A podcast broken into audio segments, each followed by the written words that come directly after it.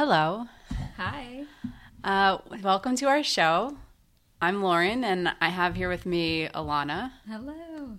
Alana Carvalho, who is a best friend Yes. and also a therapist. And I have, you know, been very blessed not only to have her as a friend, but to really have her as somebody that um, has been on this mental health journey alongside of me since 2008, really. Yeah.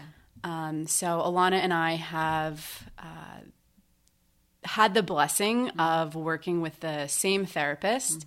Her name was Stephanie Hagedorn, Yes. and she was out of Red Bank, New Jersey. Uh, and she's somebody who's still very important in our lives. Unfortunately, we lost her on this physical earth uh, back in 2013 Yeah. Um, but we are excited to be here together today. Yes. Uh, it's sort of a meshing of two different podcasts, I suppose. Originally, I had Alana come here today. We thought we were going to listen to and then comment on my first attempt at a podcast, which was with Which my husband. we'll do. Yes, Yeah. we will still do it. We'll come back around to it. Um, due to, I guess, technical challenges, we're putting that off for now. But that was going to be us um, commenting on the um, argument that we get into within the first three minutes of our show. And Alana has a, she's in the process of writing her first book. Could you tell me about the name of the book? Yes. So the book is called The Codependent Perfectionist Guide to Parenting. Um, and the idea being um, me seeing myself as, or speaking of myself as the codependent perfectionist. Um, and there are two kind of labels, I guess you could say, but two um, pieces of understanding that I have about myself that um, I initially got from Stephanie in our work together, but have really come to inform kind of how I see myself and also how I work with my clients because I tend to see a lot of people who are also struggling with codependency and perfectionism. And my one of my passions is just working with people on understanding what those two things are and how they impact us in our lives. Hmm. So I don't know if it was the first session with Stephanie or maybe just a couple in, and um, therapy was very new to me at this point. Um, you know, I didn't tell my family I was going to therapy because it wasn't really something that seemed acceptable or necessary. Um, and so I remember specifically what we were talking about when I first heard the word codependent. Um, I was going to be going to Hawaii, and there was not going to be very much cell service. And I was telling Stephanie how um, my mom was insisting that I get a phone Right. that I could use from Hawaii. And then she said the word codependent. And I remember feeling not only slightly confused, but also very triggered in that moment. I felt defensive. Um, and so, you know, before we started this show, we did talk about how um, defining codependency can be challenging. Yeah.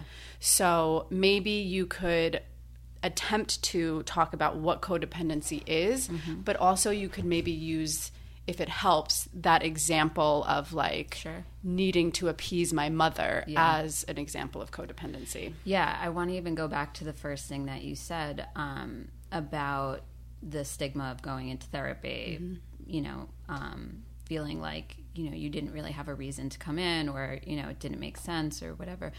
But I often find, especially with people who are dealing with these issues, that they feel like, or we feel like, because I'm one of them, that you know it's not a legitimate reason to come into therapy. Like there's nothing that wrong with us or you know life isn't that bad. But these are these are big issues. They really impact us like on a day to day you know level. And so i think we really underestimate as a society how our relational issues impact us and my hope through some of this work and speaking about it is that it really helps people see the importance of going to therapy to work on this this stuff. Um, and hopefully through talking about it in this podcast and in this series that it really helps people understand how it might be impacting them and and really I can't stress the you know for myself in this journey and understanding my own codependency um, and my own perfectionism issues how well and or how much that's brought me um, closer to myself of who I really am, and then how that's allowed me to like experience freedom and true connection with myself and true connection with others. So I just I just want to put that out there 1st mm-hmm. because I just think that that's such an important point and um, such a, it's a, it's a big reason that people don't go into therapy. Yeah, I mean, I remember when I think I finally did tell my parents, mm-hmm. my mom kind of half jokingly was like, "Oh, what are you there just complaining about me or, you know, right. blaming your life on me kind mm-hmm. of thing?" And I think that that's also yeah, that's codependency, right? Absolutely. It's like living your life to make other people comfortable. Uh, sure, yeah. I mean, not going into therapy because of fear of how other people will feel about it is is a codependent issue right there, right? So to go back to the example that you provided when Stephanie said to you that, you know, your desire to make sure your mom was okay by getting this, you know, cell phone and her trying to kind of you know, of course, as a parent, this is where it always uh, I always right. run into trouble with right. people because people say, "Oh, well, I'm a parent. Of course, I care about my kids and and I want to know how they're doing." And sure, you know, I, I'm a parent myself, and of course, you know, I care how my kids are doing, and it's important to make sure they're okay and all of that stuff. But there's a there's a line that we pass when we need to know that our kids are okay and what I think Stephanie was trying to say to you in that moment is that there was a codependency going on with your mom and you, and then you with your mom, mm-hmm. right? And so the piece of your mom with you is that your mom needed to make sure you were okay, needed to know that you were okay at all times, instead of trusting that, you know, you probably were okay and that you would get in touch with her as you could. And, you know, if anything was wrong, you would have someone reach out to her and make sure she knew. But you being in Hawaii and her being in New Jersey, there's really nothing that she could do anyway, right? So, like, sometimes we give ourselves this illusion of control or ability to, you know, we need to know that someone's okay. And so we have to have our cell phones on us all the time. And I'm guilty of that too, having young kids. Like, I want to make sure my kids are okay. And I, I recognize that as a codependency coming up within me like I really can't actually control whether they're okay or not. Um, and if I'm not with them, there's really nothing I could do in that exact moment anyway. So that piece of it, you know, is your mom stuff, right? And then the piece of you trying to appease her and make sure she's okay in that is your stuff, right? right? And like mm-hmm that's where we have to separate excuse me separate out like the codependency of one person and another mm-hmm. and sometimes it's hard to see where one ends and one begins right. but your piece of it is feeding it right. feeding the codependency with mom right of like yes i do have to get that phone and i do have to make sure she knows i'm okay instead of saying like hey mom you know listen i'll do my best you know, I'll let you know as often as I can how I'm doing, but not to take on those anxious and worried feelings. Mm-hmm. And that's what we often do with our parents. Like we take on their fear, we take on what's going on for them, and then it becomes what's going on for us. And that's really what codependency is about. It's it can be called like an enmeshment with another person where we're not clearly separating out what's your stuff and what's my stuff. And when it's parent child, it's tough because as parents, we really impact like our children's development in so many ways and when we're in a codependency with them, we have a tendency to really like dump a lot of our feelings onto them. And it's so not conscious necessarily. Like a lot of this stuff goes on way below our level of awareness. Mm-hmm. You know, we don't mean to do it, but it's what happens. And it's not necessarily malicious, but it becomes overwhelming for the child. Mm-hmm. And, and in your case, the adult child. Right. Could you give um, some examples, some more examples of what codependency would look like, either in in a, in a parent young child, mm-hmm. Parent teenager, or any of those? Yeah. So, um, one of the hallmarks of, of codependency is when um, we are kind of letting our fear um, trickle down onto our children and then maybe prohibiting them from taking part in activities or doing things that might actually be healthy for them or good for them or they might enjoy because of our own reaction to it Okay. um, which is a big difference from something that's legitimately concerning. Right. Right. So, like, a good example might be um, I was meeting with a client yesterday who was talking to me about um, his parent not allowing him to play soccer. Right.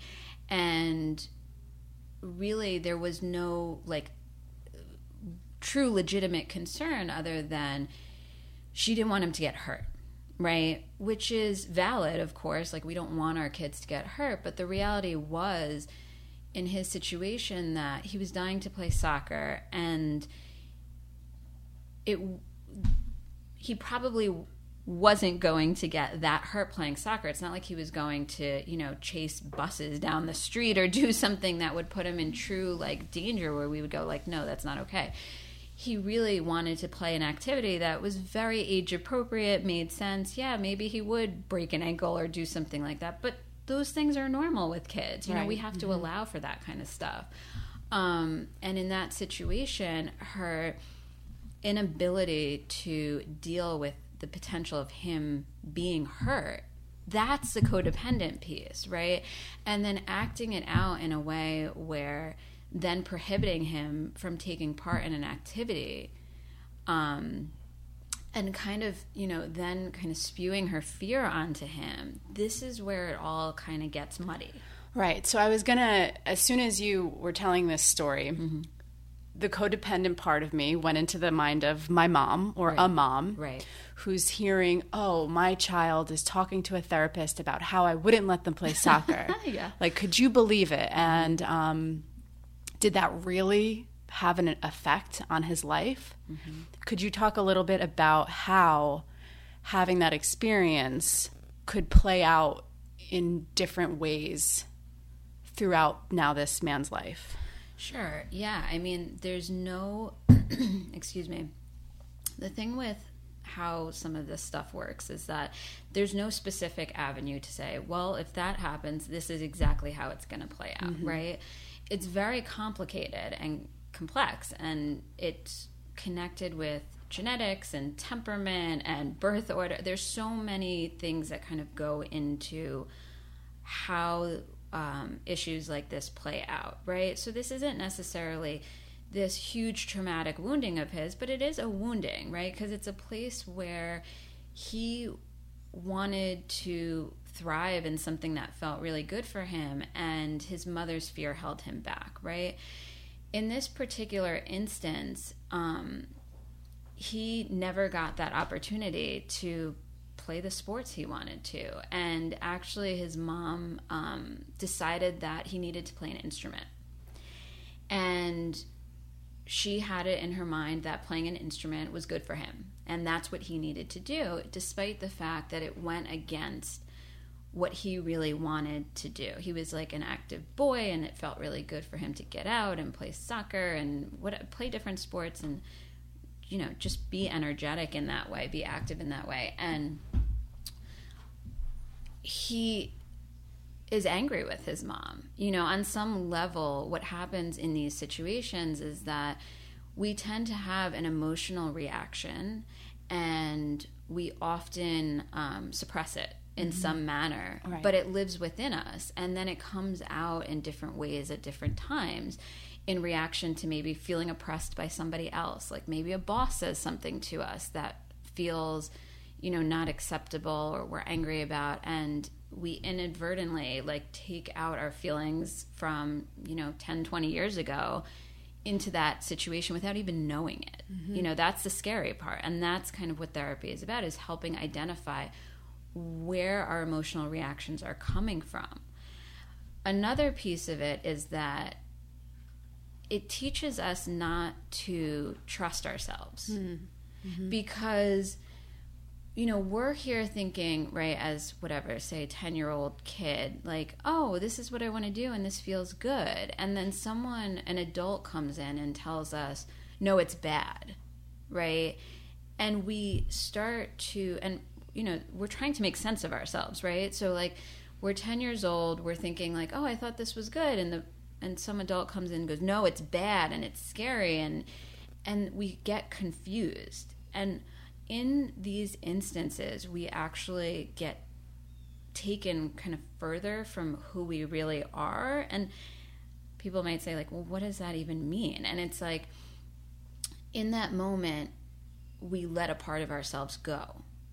And over time, like a lot of those experiences will keep doing that to such an extent that we like become so far from who we really are. Like we're basically out of touch with our own needs and how we really feel and what we really want with a multitude of those experiences. Like they're they're kind of like little traumas that add up if that makes any sense. Mm-hmm.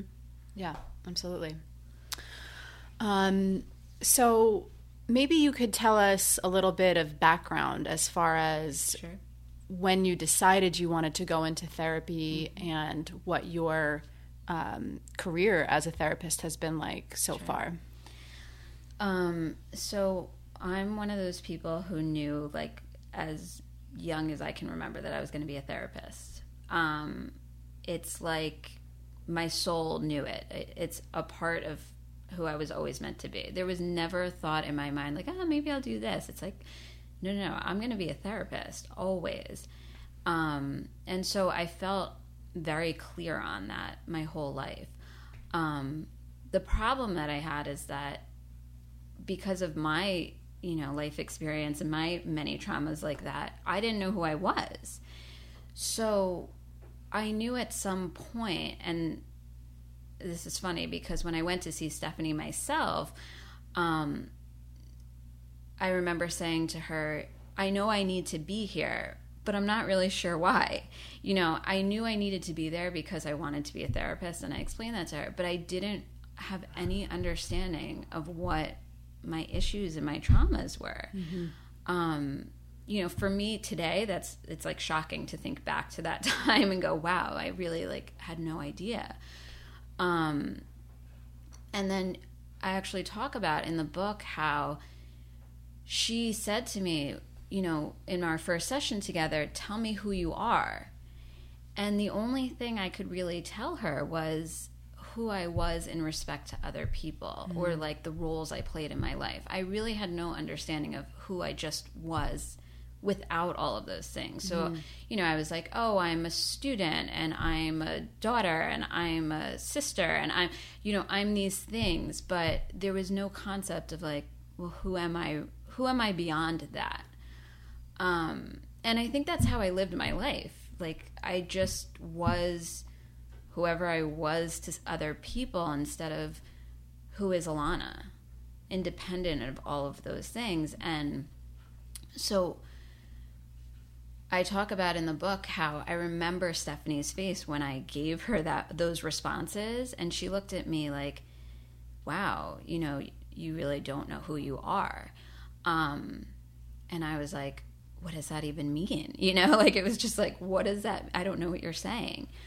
Um, and she went in to explain what she thought that, you know, we are, which is now kind of what I believe as well, which is the idea that we kind of come into this world as perfect beings and through our life experiences that we're taken away from who it is that we really are. And then really this journey in life is about kind of coming back to that place and shedding all of the stuff that's happened to us and reconnecting with like our soul and our purpose um and not letting ourselves just be taken you know on somebody else's path or or whatever um and so you know stephanie really she's she's my mentor to this day i have other mentors now too thankfully but she really helped um,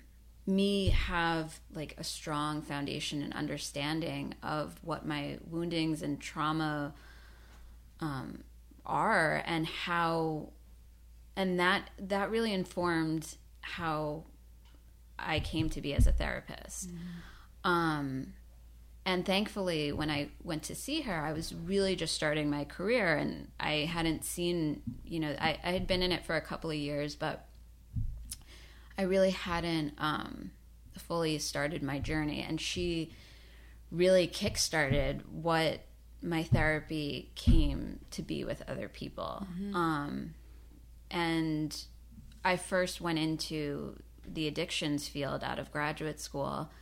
Um, and that's like, that was my primary foundational work. And it was great because addictions really teach us about codependency and and I believe about perfectionism too. Mm-hmm. Um, because for me, what I came to realize is that underneath addiction is codependency and perfectionism. Right. And I never understood that. And, you know, people listening to this may say, like, what are you talking about? And I plan to talk about that a lot more. Yeah. But that was like the foundation of my work. Um, and then from there, I, I did a, I did that for quite some time, and then I went on to build my own practice after that, and that's what I do to this day. And now my focus, instead of being with people who are maybe actively in addiction, I still uh, do a good amount of people in recovery work, um, but really it's focusing on those foundational issues that are underneath the addictive stuff, um, and doing a lot of work with families of addicts and um, people who are doing other types of addictions that are non-traditional maybe work maybe food maybe sex whatever um, that's where more of my work is now mm-hmm. so just to touch on that idea of mm-hmm. like what is she talking about and for me the word or the idea of a perfectionist was really not until the last few years mm-hmm. became kind of clear um, I think that initially, when you think of a perfectionist, you think of somebody who has their life completely yes. in order. right. Whereas somebody pointed out my perfectionist tendencies, but how it plays out in my life is that I, before even attempting to create or do, I, um, I, what's the word? Um, like I screw it up for myself ahead of time right. because there's a part of me that knows it's not going to be perfect. Yeah. And that I only want to do something if it is going to be perfect. Right. So, um, as far as just kind of quickly maybe pointing to how that idea plays into addiction. Yeah, so it's a it's an interesting thing. Um, what I find it's funny because when I'm working with families of people who are struggling with addiction, um, they very they tend to take what they see in their child or you know whoever it is behavior for face value you know? And when we do that we miss out on kind of what's going on that might be creating that behavior which I, oftentimes is can be like the actual opposite of that so for example like a parent will say to me how could my kid be struggling with perfectionism when they're flunking out of school like right. they're so far it, it, kind of to your point of what you're saying they're so far from that idea and i'm mm-hmm. like you know the reason that you're not seeing it is because you're looking at the flunking and thinking that your kid doesn't care. And oftentimes, in fact, they care too much, mm-hmm. right? They care they care so much that they're flunking out of school, right? right? Because they can't bring themselves to try and fail. Mm-hmm. So I'm mm-hmm. just going to fail up front. Exactly right. what you just said, right? Um, people have a hard time understanding that that can be really strongly connected with per- perfectionism. I mean, you know, I work primarily at this point with a lot of people who are doing pretty okay in life, meaning, you know, they they pretty much have their life together in various ways like they're working, they have a job, they, you know, take care of themselves, whatever. But and when I uh, point out the perfectionistic issues that they're having, they'll say something to me like, "But I'm not perfect." So I can't be a perfectionist. And I'm like, it, it, only a perfectionist would say something like that, right? Like, it's not the fact that we actually are perfect that makes us a perfectionist or that we have everything looking a particular way. It's our underlying motivation and how we speak to ourselves when when it doesn't go the way that we want it to. You know, that's that's when you can tell if someone's a perfectionist mm. in the language and that they use um, when they're speaking about their achievements or lack of achievements or whatever it is. Mm-hmm. If that, right? Uh, hopefully that makes sense. Yeah, absolutely. So I feel like we sat down, and this is, I mean, really the first time both of us are doing this, yeah. and we weren't really sure um, how it was going to go. And I feel like it's gone pretty well. Yeah. And um, maybe we can, before wrapping it up, mm-hmm. just maybe touch on some of the things that you'd like to speak to in our future episodes on the codependent perfectionist. Sure. Yeah, I mean, for me, these these dynamics show up in every aspect of life. So, you know, the book that I'm writing right now is about parenting, and I love talking about it in relation to parenting, especially as a parent myself. It's such a, a big thing, and it for me, I feel that we have a responsibility to really like to really work on how we're raising our youth and making sure you know we're doing so in an effective way but this can be seen in every area of life so i'd love to talk about how this plays out in leadership how it plays out in our relationships with our spouses, relationships with friends is a huge one. Um, our relationship with ourselves, mm-hmm. with our work, you know, all of that stuff um, is so relevant. And any topics that anyone wants to hear about, I'm always happy to talk about. Yeah. Great. So maybe we, um, for anybody listening, we'll post some links that if you have questions, if you feel like now is the time for you to maybe try out therapy. Um, we'll point you in some directions sure. to help you get started. Yeah. Um, and again, this was Alana Carvalho. Yeah. Uh, the name of your practice? Um, so I have my own practice that's called Alana Carvalho Therapy, um, but I also have a group practice that's intuitive healing psychotherapy practice, and um, it's really wonderful. We have a lot of different therapists with all different modalities um, and specializations. So yeah, I'll give you the info to check both of those out. Beautiful. All right, thank you so much, and until next time.